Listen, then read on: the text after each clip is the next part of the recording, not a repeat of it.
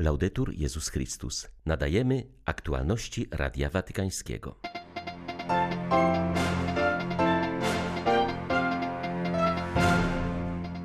Arcybiskup Nagasaki przypomina w kolejną rocznicę zrzucenia bomby atomowej na Japonię, że nie osiągnie się pokoju, rozbudowując arsenał nuklearny.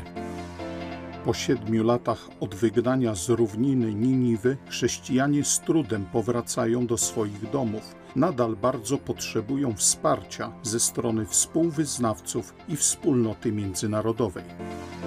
Dzisiaj wyruszyły na Jasną Górę 310. pielgrzymka warszawska oraz po raz 41. archidiecezjalna pielgrzymka z Krakowa. 6 sierpnia witają Państwa ksiądz Krzysztof Ołdakowski i Łukasz Sośniak. Zapraszamy na serwis informacyjny. W związku z rocznicą zrzucenia bomby atomowej na Hiroshima i Nagasaki japońscy biskupi po raz kolejny wezwali państwa, które tego jeszcze nie zrobiły, do ratyfikacji traktatu o zakazie broni jądrowej. Japoński episkopat ogłosił także dziesięciodniowy program modlitewny w intencji pokoju. Każdego roku, począwszy od dnia zrzucenia bomby na Hiroshimę, czyli od dziś do 15 sierpnia, kiedy to Japonia ogłosiła kapitulację w II wojnie światowej, Kościół organizuje modlitwy, warsztaty i inne działania promujące pokój. Metropolita Nagasaki opublikował z tej okazji list, w którym podkreśla, że drogą do pokoju jest ochrona wszelkiego życia. Przewodniczący japońskiego episkopatu zaznacza, że środkiem do budowania prawdziwego braterstwa między narodami nie jest groźba nuklearnej zagłady, ale cierpliwe i wytrwałe tworzenie dobrych relacji. Zaapelował także do wspólnoty międzynarodowej o wsparcie dla biedniejszych państw, aby przezwyciężyć pandemię COVID-19. To bardzo smutne, kiedy oglądamy zmagania naszych sportowców podczas Igrzysk Olimpijskich i widzimy puste trybuny, powiedział Radiu Watykańskiemu arcybiskup Takami.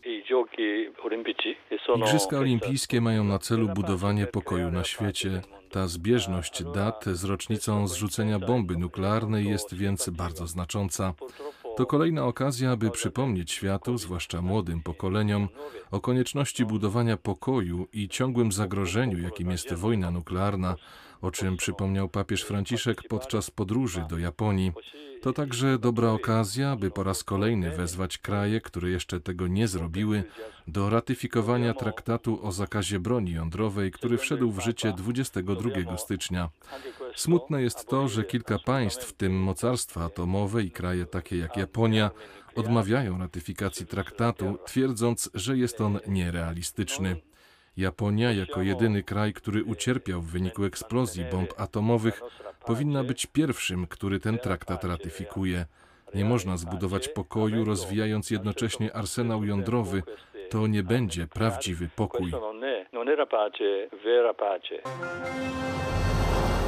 Program społeczny mający na celu wdrożenie siedmiu celów papieskiej encykliki Laudato Si inicjuje właśnie Kościół w Australii. Stoimy w obliczu kryzysu ekologicznego i papież Franciszek chce, by cały Kościół z większą pilnością zaangażował się w promowanie ekologii integralnej, podkreślił biskup Vincent Long, prezentując nową inicjatywę.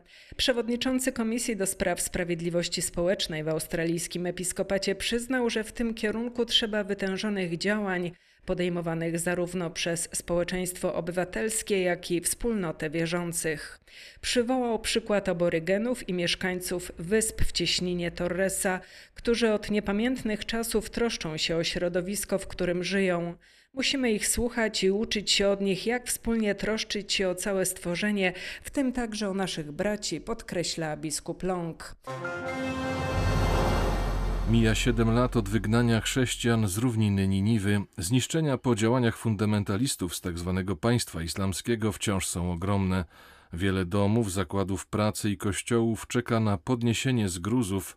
Ludzie wciąż boją się wracać na te tereny, pamiętają bowiem horror, jaki przeżyli, mówi Radiu Watykańskiemu ksiądz Renato Sacco z organizacji Pax Christi International, która niesie wsparcie Irakijczykom. Włoski kapłan podkreśla, że w ciągu jednej nocy islamiści wygnali z domów ponad 100 tysięcy chrześcijan. Był to prawdziwy biblijny eksodus. Sytuacja wciąż jest bardzo trudna. Dzieło odbudowy zostało podjęte w niewielkim stopniu.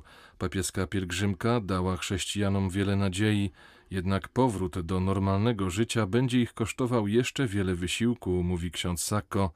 Podkreśla, że iraccy chrześcijanie nadal potrzebują konkretnego wsparcia i bardzo liczą na pomoc wyznawców Chrystusa z innych krajów. Nie zapominajmy, że zniszczenia były naprawdę wielkie. Tego nie da się odbudować w jednej chwili. Ponadto przed odejściem islamiści minowali domy, zastawiali pułapki na chrześcijan, którzy chcieli wrócić do swych domów. Mosul w połowie nadal leży w gruzach. W innych miastach domy są wciąż okupowane przez muzułmanów i chrześcijańskie rodziny nie mogą ich odzyskać. Powrót trwa, ale jest bardzo powolny i pełen trudu. Ludzie nie tracą jednak nadziei. Rozbudził ją na nowo swoją wizytą papież Franciszek. To były naprawdę piękne dni, podczas których zniknęły wszelkie podziały religijne i wszyscy byli przede wszystkim Irakijczykami. Pobyt Franciszka to był zastrzyk nadziei, która weszła do irackiego krwioobiegu. Dał też lekcję krajom Zachodu, przypominając, że nie możemy tam tylko nieść wojny czy grabić tego kraju z ropy naftowej, ale prawdziwie jesteśmy wszyscy braćmi. Irakijczycy bardzo potrzebują tej nadziei braterstwa. Grecja od niedzieli walczy z ogromnymi pożarami w różnych częściach kraju. W ostatnich dniach tysiące ludzi opuściło Ateny, ewakuowano też mieszkańców wyspy Eubea, a także miejscowości w pobliżu Olimpii. Służby ostrzegają, że kolejne dni także mogą być niezwykle trudne, a walka z ogniem jeszcze się nie zakończyła. Nawiązując do tej dramatycznej sytuacji w kraju, prawosławny arcybiskup Aten wskazał, że szerzące się na świecie pożary i ogromne powodzie są przypomnieniem, jak ważna jest dziś troska o ekologię. Wskazał, że człowiek zapomniał o tym, iż Bóg powierzył mu także obowiązki wobec środowiska i przyrody. Skuteczna odpowiedź na zmiany klimatyczne jest dla ludzkości jednym z największych wyzwań XXI wieku, podkreślił Hieronim II. Zachęcił jednocześnie do solidarności z pogorzelcami i do modlitwy za ofiary. Polska to jeden z nielicznych krajów, którego zawodnicy przyjechali na olimpiadę ze swoim duszpasterzem. Jest nim salezjanin ksiądz Edward Pleń, który towarzyszy sportowcom w letnich i zimowych igrzyskach od 19 lat. Oprócz niego w wiosce olimpijskiej jest jeszcze dwóch duchownych grecko-katolicki i muzułmański. Z powodu pandemii wprowadzonych w Tokio surowych obostrzeń sanitarnych zawodnicy nie mają możliwości uczestniczenia w nabożeństwach w miejscowych kościołach. Dlatego ksiądz Pleń towarzyszy im w wiosce olimpijskiej niemalże 24 godziny na dobę. Jestem tam, gdzie powinien być ksiądz i kościół, czyli z ludźmi. Dużo się dzieje, bo sportowcom w takich chwilach towarzyszą silne emocje. Czasem jest to wielka euforia zwycięstwa, a czasem dramat porażki. Rozmawiamy o tym codziennie, powiedział Radiu Watykańskiemu Salezjanin. Wioska Olimpijska dla mnie to jest jak parafia. To, co mnie ogromnie pozytywnie zaskoczyło, że w każdą niedzielę oczywiście jest msza święta, ale o kolejne msze święte y, proszą sportowcy. I w pierwszą niedzielę odprawiłem w wiosce olimpijskiej trzy msze święte. Często sportowcom powtarzam słowa świętego Augustyna, dopóki walczysz, jesteś zwycięzcą. Ale tłumaczę, nie szukaj przeciwników. W sporcie nie ma przeciwników, w życiu nie ma przeciwników. Największym przeciwnikiem na Igrzyskach Olimpijskich, na zawodach sportowych ja jestem sam. Moja przeciętność, byle jakość, moje nieuporządkowane sprawy. W Niepokalanowie odbyły się rekolekcje, w których uczestniczyło ponad 80 kobiet z Polski i zagranicy. Ich temat to kobieta wolna i silna, świadoma swej tożsamości, powołania i misji która trwa w uwielbieniu Boga niezależnie od sytuacji. Rekolekcje oparte były na Słowie Bożym i świadectwie prowadzone w duchu nowej ewangelizacji. Treści przekazywane były nie tylko w czasie konferencji, ale także w formie wizualnej poprzez teatr, muzykę i taniec. Mówi dr Iwona Zielonka, dyrektor Wydziału do Spraw Nowej Ewangelizacji Kurii Diecezjalnej Płockiej. Założenie jest takie, żeby stworzyć taką misję Bożych Kobiet w Kościele katolickim, które kochają Kościół, są świadome siebie, swoich misji. Nikim nie walczą, ale przez to, kim są, jakie mają powołanie, chcą docierać do tych miejsc i środowisk, w których żyją. Widać, że to, co się dzieje w świecie, to można nazwać najkrócej, to jest upadek kobiety. Kobieta straciła swoją tożsamość. Bardzo mocno też wychodzą jakby na pierwszy plan kobiety, które mają z tym problem. W ogóle całe społeczeństwo ludzie, młodzież mają problem z odnalezieniem swojej tożsamości. Kobiety są też bardzo mocno zagubione i jako matki, żony, babcie mają y, w świecie bardzo, bardzo ważną rolę, ponieważ to one wychowują następne pokolenia. Kobiety potrzebują takiego odpoczynku w sercu. Jeżeli same jesteśmy zagubione, y, nieszczęśliwe, nie potrafimy dawać szczęścia, miłości następnym pokoleniom. Pomimo intensywnych opadów deszczu i ograniczeń związanych z pandemią koronawirusa, z całej Polski zmierzają na Jasną Górę pielgrzymki piesze.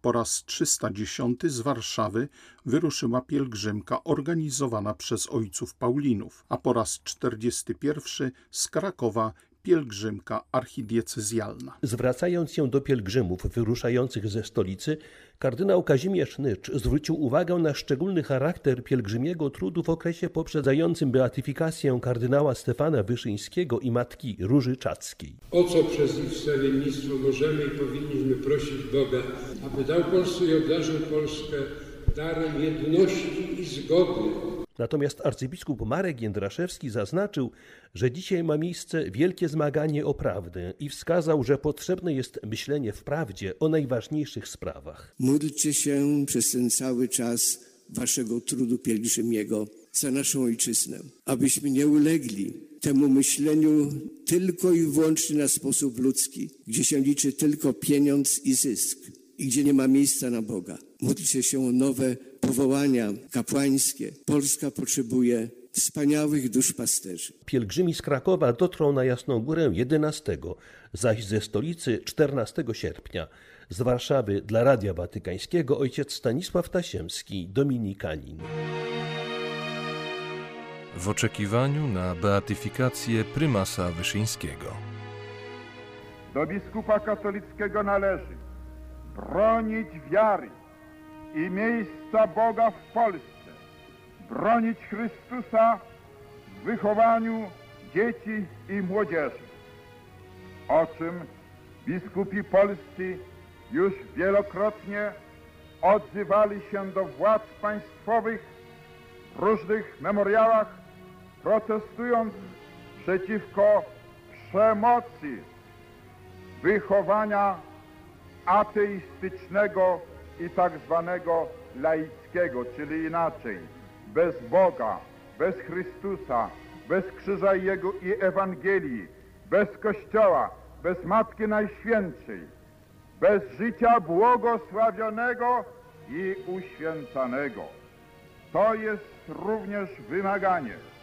I gdyby tu stanął przed nami święty Stanisław w tej chwili, gdyby tę sytuację rozeznał, również uważałby, że jest obowiązkiem biskupa, jak to czytaliśmy z listu świętego Pawła, głoś naukę, nastawaj w porę, nie w porę, wykaż błąd, poucz, podnieś na duchu. Z całą cierpliwością. Były to aktualności Radia Watykańskiego. Laudetur Jezus Chrystus.